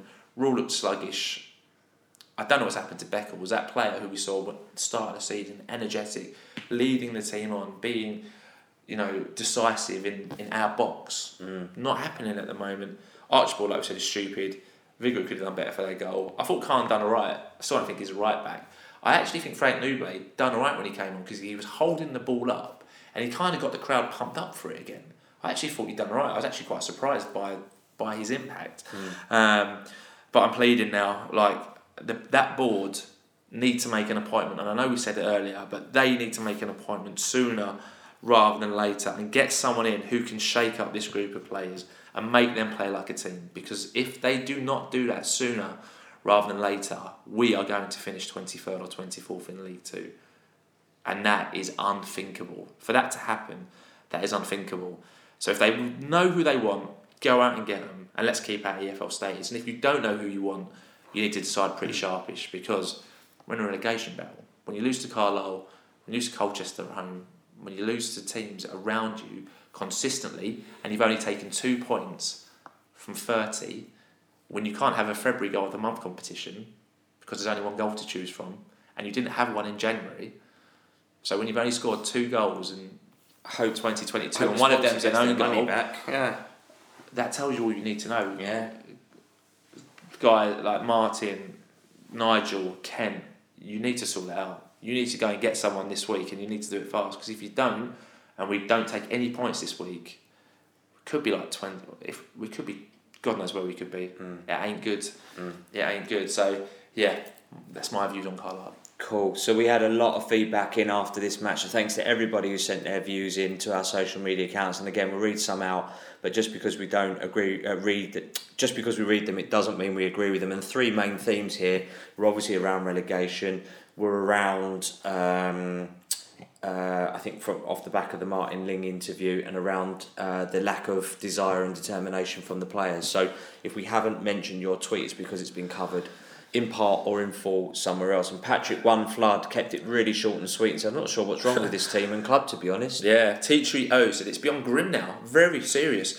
If this isn't a wake-up call, I don't know what will be. We need to get the new manager in ASAP and give them the opportunity to stop the rot. Paul Skinner eighty-eight said, I can't overstate it enough, but the January transfer window was criminal. There needed to be a whole lot more pushback on Jackett's ridiculous requests. We are down. Nada underscore one nine eight seven said, honestly, watching that, I can't wrap my head around how we have a top six budget. Like, where has the money been spent? This is proper serious stuff now. And Nigel, that's a lot to answer for. Shrimpy underscore boy said, our midfield is pathetic. Too many times our defence had no options, leading to sideways passes and hopeful long balls. Equally pathetic was the sending off of Archibald, showing a lack of maturity. The O's are in a scary space. Northeast underscore O said, Ling was either being dishonest in his interview with you guys about his concerns for relegation, or he and the board are genuinely just not on the ball. We are in deep trouble. We've got that look the last relegation side had. Defeated and disinterested. Ian David one two three four said, today I was full of optimism. We definitely play better with more spirit. However, we are deeply in trouble. We're in a relegation fight. We never look like scoring again, and I think we'll survive, but it'll be very close. Yeah, Ross McCaff said, that was F B era bad. Six minutes added time. Could have been sixty-six. We wouldn't have scored. We're in real relegation trouble now. And the worst part is, most of them don't look the slightest bit bothered. That's a great tweet, because that's the thing that concerns me. Like, they not fussed, and that's why there doesn't seem to be much empathy, I think, between players and fans, fans. Because if they're not trying, why should we sing our hearts out for you and yeah, support you and support you yeah. if you're giving us nothing back? It's a two-way street, isn't it? Of course it is. Yeah. Orient Chris said two goals in eleven games and one of them was an own goal. That's no normal run of poor results, and some some uh, some fundamental changes are needed at the heart of the club and quickly, or we're heading back to the National League. S R Barber nineteen eighty-six says we can't blame confidence for all this rubbish. Carlisle wouldn't have had any either. It's clear most of the players don't really care if the club goes down and are not really that good. A poor window did not replace those big players we lost due to injury. That's right. Worrying times. one hundred percent I agree. The window did not replace, yeah. which is what I was getting at with Martin. It's like you've bought in Coleman and, and, and Brown for who, if it's not as a direct replacement for Craig Clay? Where's the replacement for Craig Clay? Well, if they're supplementary to that. It's easy, it's easy now to wash that and go, that was Kenny. That was Kenny, it wasn't us. Kenny's gone now, that was Kenny. That's right. Yeah. E ten Newman tweeted, said, scared of shooting, scared of attacking, scared of tackling, uh, attacking and scared of tackling. It's like a remake of The Wizard of Oz. Courage, heart and brain needed ASAP. Very good. L O F C eighteen eighty-one said, recruitment, recruitment, recruitment. Not enough squad depth, no competition for places. And that's what you get, players going through the motions. This has been a problem for a while, more than just this season. Wrecker Blue App said, desperate times. The team has less confidence playing football than I do, pulling Margot Robbie. Archibald really let himself down today. The rest of them let us down. Zero ability, zero clue, and I can't wait for Calderwood to save us. P M thirty-one, uh, I can't even bear to think of what would happen if that was ever ever made. P M three one nine seven zero kept it short, sweet. No passion, no heart. No chance of staying up. Yeah, David Sears three said, at least when we went down the la- uh, last time, the players at least looked interested and tried to save us. This lot look uninterested. Each and every one of those players brought in during the window, Khan aside, is not good enough. Molly Folly two thousand nineteen said, let's not pull any punches. If this ownership takes us back down to the National League, it'll be one of the greatest football mismanagement events in not just our history, but in football. Far worse than the Italians, because it would have been totally football self-inflicted. Safe Hands zero zero said, if we finish in the bottom two in this division, we'll deserve to go down. It's a really poor league. I still hope we stay up, but we're abysmal at the moment. I've never known a run like it. Failed to score in six consecutive home games. Must be a record. Yeah, could be, could be. El Coado. So the new manager coming in will have these same players. And like I've said for a while now, I can't honestly see where the next goal is coming from, let alone the next point. Yeah, I'm still dragging my poor daughter on a four hundred mile round trip to watch us lose to Stevenage next week. Because he you're, lives in Stoke. You're a braver man than I am. He lives near Stoke, doesn't I'm he? I'm moaning about doing a four mile, or whatever, however close it is to my, my house to Leyton. It's not four hundred miles. It's not four hundred miles. Real C J Flex said, all mental in my opinion. Not sure how you fix that at this point in the season. Are sports psychologist signings limited by the transfer window? Another good point. Another really good point. Yeah, Vince Howard, seventy-three. The players we have available are average at best, and teams know how to stifle our attack. If we stay up, it'll be thanks to the teams below us, and I can't see us winning another game this season. Stroud Greeno said, I fear that even the best of the managerial appointments would struggle with that team. There's been a complete failure to recruit anywhere near adequate replacements for our injured list. Scunthorpe are probably goners, so just have to hope that one other team manages to be worse than us. Good point, and we've still got to play Scunthorpe. I mean, Scunthorpe had a bit of a resurgence under Keith Hill, but in the last couple of games they've been getting trounced again, so yeah. Fingers crossed they don't, they don't get another resurgence. Sunshine, L O F C, said for all the huff and puff, it was largely a disjointed effort. That's a good point, actually. Yeah, the ref was fussy and was always going to red card Archibald for his second challenge. We need to find around twenty points before the season ends. And when you're not scoring goals, that's easier said than done. Janine Adamman said, League One ready players. These are not even League Two ready, Nigel Travis, and too late to do anything about it. Worse than even under the Italian. There's a lot of analogies his being claim, made. But the, thing, the difference was that was, those, those boys, because it was a very young team, wasn't it? Those boys were trying their hearts out, and they had the full support of everyone, because everyone could see how hard they were trying. Yes. All you need is a team to do that for you, and they will get one hundred percent backing from the fans every time. I think the club, since Tuesday night, I've gone on a real kind of, we need you against Carlisle, we need you to be twelfth man, we need you there. It's a real pivotal time. They've made the call out. But until those players start actually believing in themselves or one hundred percent grafting, they ain't going to get that support from the fans because they can't see it, which I think is why people are saying it was better when we got relegated, because they could see the effort that was coming and because we believed in those players and we we wanted them to do well. I think some of these players, like I guess we've said, when they're not trying or getting sent off for two stupid yellows, you go, well, if you don't care, why should we? Why should we, yeah. yeah. It's really difficult. Uh, amazing, amazing Bagman once had more fight and grit in the second half, but Carlisle sat back and let us come on to them. Drinan needs to be dropped, his head is gone. We need to get the players communicating too many times as they don't talk to each other, and this lack of leadership will send us down. Conscious Flesh said Theo's challenge were both dumb. If we played the whole match with the same urgency we played in the last fifteen minutes, we would probably have won. We, sorry, we would have won. Khan's much better going forward than as a defender. Away fans are more energetic and cohesive than the home fans. Still better than Kenny Jackett's last month. Yeah, good point. Like I said, that last ten fifteen, yeah, the intensity was there, but the first seventy-five eighty, it, it wasn't. You can't go a whole game and just rely on ten fifteen minutes, though. That's the problem. Yeah, absolutely. Kevin Cowden said, whoever bought these players in January needs to be held accountable and relieved of their job. It's like to have cost us our league place, and it's unforgivable. We were crying out for a box-to-box midfielder. Instead, signed a load of dross. Daniel underscore D forty-four said, same, same, same. Lots of half and puff, but no quality. The sending off was harsh, but because we lost, uh, but we lost because once again our finishing was terrible. All our midfielders are the same, one paced and defensive. Would like to see Khan played in midfield and Satoru up front with Smith. Stassi Stassi said, we played like a bunch of strangers that just met up over the marshes. The really effective and attacking partnerships we've had down both flanks early in the season have disappeared, as has any service to our strikers. In centre midfield, apart from Pratley, we were non-existent. I'd have to agree with that. I think I don't want to keep talking about Ethan Coleman and Jordan Brown and Kyprianou and Young as not being good enough for League Two, mm. but they're not. Like, we should have signed Ethan Coleman and loaned him back out to Kings England for, for the rest of the season. Mm. That's something similar to Marvin Ekpateta, if you remember, mm-hmm. National League. A player you look at and go, give him a year, big quality. Mm. Let's let, let's blood him mm-hmm. in that division. Instead, he comes in for, if what's to be believed, around eighty grand. They fling him in the first team. He's got players going past him. He's like, what's what's going on? You can't blame the player for that, because he's like a twenty-year-old kid coming from a low-level National League straight into a League Two battle. Uh, you're just thinking, that can't have been the answer. They can't have all sat around the transfer committee and gone, right, this is the guy that's going to replace Craig Clay and be a game-changer for us. Yeah. Or if they have, then I, I don't know what they were looking at.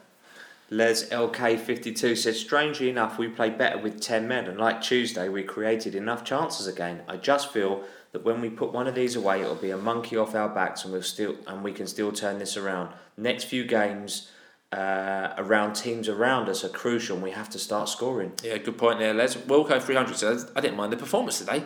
Lack quality, but plenty of effort. Paul Red seems to be in a minority there, Wilco. Paul Red Rum said the bottom line is during the January transfer window, everyone but the management team knew we needed a box-to-box midfielder, and it was plain as night follows day. If they couldn't see that, they have no right being involved in football. Yeah, I'm not the first person to say that. Miller President's the best we've played this year. Much more positive, with a little bit of luck for the red card and other moments of the game, we should have at least drawn, and if not won. But you make your own luck. The destiny's still in our own hands. Onwards and upwards. So two, two, two tweets there that, that seem to be quite quite positive. Willow Gaffer tweeted and said, an uncharacteristic mistake by Vig's aside. They created nothing. The headers from Smith and Drinan would have gone in before Christmas. The players had a go today at least, and the first time seeing Coleman and Ray, they looked okay. Things not going our way, and Theo sending off just shows that joke decision. Well, an electric, so I personally did think the effort was there today, especially when we went down to ten men. The hatred and abuse that Martin Ling is being shown is unnecessary, however. Questions do have to be asked regarding his position, as he's clearly partly responsible for this mess. Rayleigh Dave said the club need to appoint a new manager before Tuesday. We can't afford to run a long process with coffee meetings, et cetera. Exactly what you said earlier. Decide who you want, go out and get him, and if we wait two or three weeks, we'll be as good as down. I absolutely agree with that. Good point there, Rayleigh Dave. Derry Chris, so I felt man-to-man we had better players. However, the difference was Carlisle were organised, had a game plan and desire, which are all vital ingredients we don't seem to have. We need a new manager urgently to install this into us. And finally, I thought Connor Wood made a great return. Yeah, Billy Carroll G B said, no effort, no fight, no desire. The least we ask for as fans is that the players give everything for the shirt, regardless of the result, that then they're not even doing that. New manager is needed ASAP because Harold isn't going to give us the bounce we needed. Penultimate tweet this week, Steve the F one says, Kenny Jackett has left us with not just the winners one of ten league games, but the most unbalanced squad in memory. Six centre-backs and no midfield. Sympathy for Matt Harold or anyone else trying to make something of that. Yeah, final word is the authentic Gaz, who said, turning this around is a massive job. We look nailed on for the drop. With Colchester and Stevenage to play in the next week, it's a case of now or never, and I'm certainly not confident that anyone can turn this around. Yeah, good final word to end on there. So let us know whether you agree or disagree with any of the many tweets we've read out. Those were all tweets, by the way, that came into us at Orient Outlook. Thanks to everyone who continues to tweet us. So you can do so by tweeting us at Orient Outlook. If you're not on Twitter, you can email us. We've had a few emails this week, actually. So thanks to everyone who's emailed us over Glenn Bevan. the last fortnight. Yeah, Glenn Bevan. Yeah. Uh, received one today as well from an eighty-two-year-old. Um, oh, wow. Which... Uh, I don't know why I said eighty-two-year-old, because that doesn't really matter, but thank you to Terence Brown, who emailed us about playing Shadrach Ogie in midfield, and thank you to the Rocking Cat at A O L dot com. Uh, so we had lots of emails in, so thanks to everyone who has sent us uh, emails. And again, we're on Facebook. If you don't follow us, give us a follow on Facebook at Orient Outlook Podcast, and we're on Instagram, Orient underscore Outlook underscore Podcast. So I guess time for the Prediction League update. Yeah, Carole Langley Florist Prediction League update. Well done to Steve White, L O F C, L O F C Ed, and Kid Sampson O, as well as David Sears three and Smartest O, who all correctly predicted the right result. Unfortunately, they do get three points. That means the top of the Prediction League is changed. It has changed, ladies and gentlemen. twenty points, top of the league, is at Wadsey. Uh, so well done, Ad. Uh, nineteen points is at Dan Alton two five nine oh and Leyton Ori. eighteen points, Nino underscore Barone, and Parksy is on sixteen points. Uh, sorry, Parksy in eighty eighty-one is on sixteen points. So thanks to everybody who sent their predictions in, and good luck for Tuesday and Saturday. Wadsey, if he wins the Prediction League, will become our first ever two-time winner, because yeah. he won the first ever one. So Adam is in the lead at the moment. So let's move on in to today, Sunday the twenty-seventh of February. And the ladies' team are in action against Tower Hamlets Reserves at Hackney Marshes. Put in a very convincing performance. They won the game six two. Goals in the first half from Eve Pearson, Bobby Ellison and Bates put the O's three nil up. In the second half, Tower Hamlets pulled it back to three two within ten minutes of the restart. But Manley scored the fourth and fifth goals. Bates got her second in the seventy-second minute. And Orient's sixth goal. And the game finished six two. Well done to the ladies. So at one hour, yeah. thirty-one minutes, twelve seconds. Let's wrap this bad boy up. Yeah, I think we should do that. Jack Merritt is top of the Orient Outlook Fantasy Football League. He has got one thousand eight hundred seventy-six points, forty-nine ahead of James Durkin, who's in second place. Steve's had a bit of a mare this week. He's in one hundred seventy-ninth place. He's dropped down uh, a few places. That, but that's out of three hundred fifteen players. There is no shame there. So we couldn't find any positives. Uh, apart from the ladies' results, uh, we couldn't find any positives. So we've got four negatives this week. So okay. We're going to do two each. Yeah, we'll do two each. I'll do the first two then. So first two negatives. Firstly, two losses in a week. Two home games that we looked at. And this time last Sunday, we were saying were two big, big games. Lost both of them. Nil points. Nil points. Nil points. From six, and again, we haven't scored. we haven't scored. Didn't score against Bristol Rovers, and we had chances, and the same against Carlisle, where we had probably ultimately better chances, but less of them, and still haven't scored. So worrying times. If you don't score, you, you ain't going to win games. That's right. That's exactly right. Theo's red card is the third negative this week. I'm not sure how many games that puts him out for. It was two yellows equals a red. So I don't know if it's a one game or a or three. Or a three. Obviously, he misses, he'll miss sure. Colchester. But I don't know if that also means he'll miss Stevenage and the yeah. game after. So yeah. But big loss, out. big loss. At a time when we need him. Yeah, absolutely.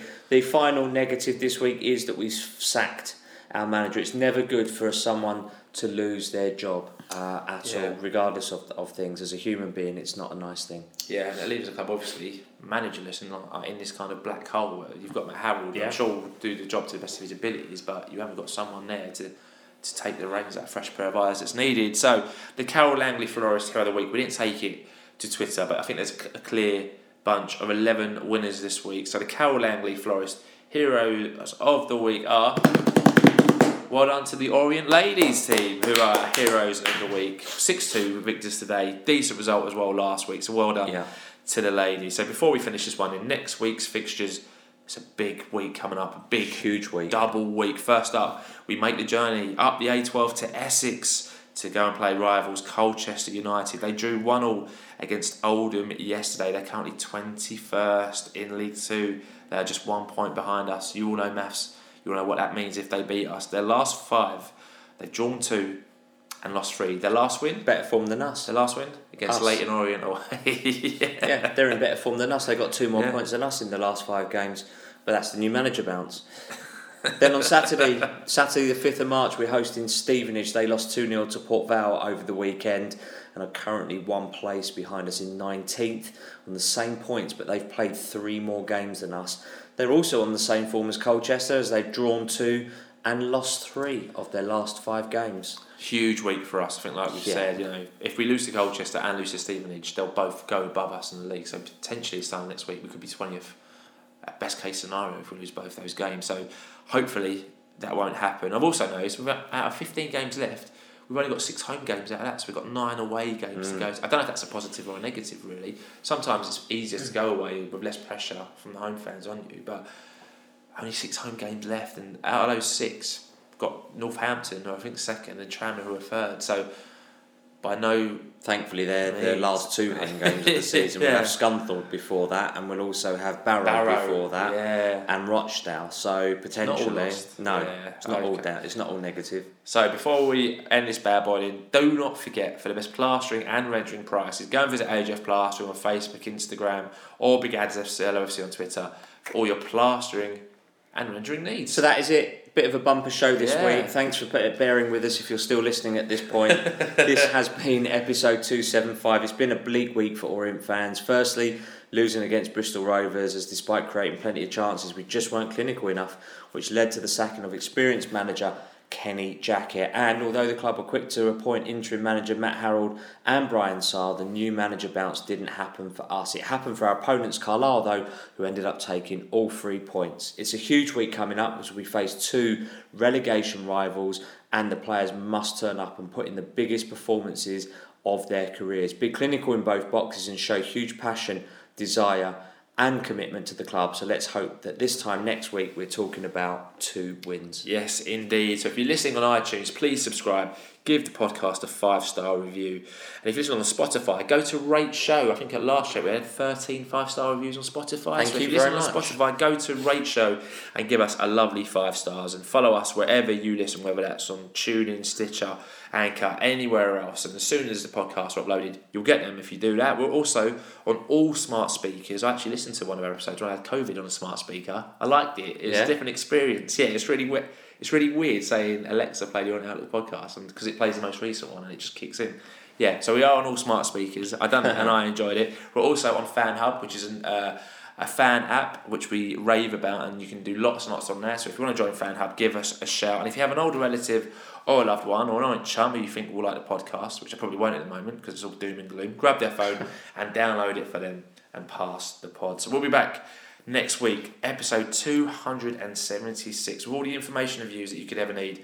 So we look forward to hearing from you. As always, keep calm, stay safe, have a great week, and listen to the Orient Outlook podcast. Up the O's.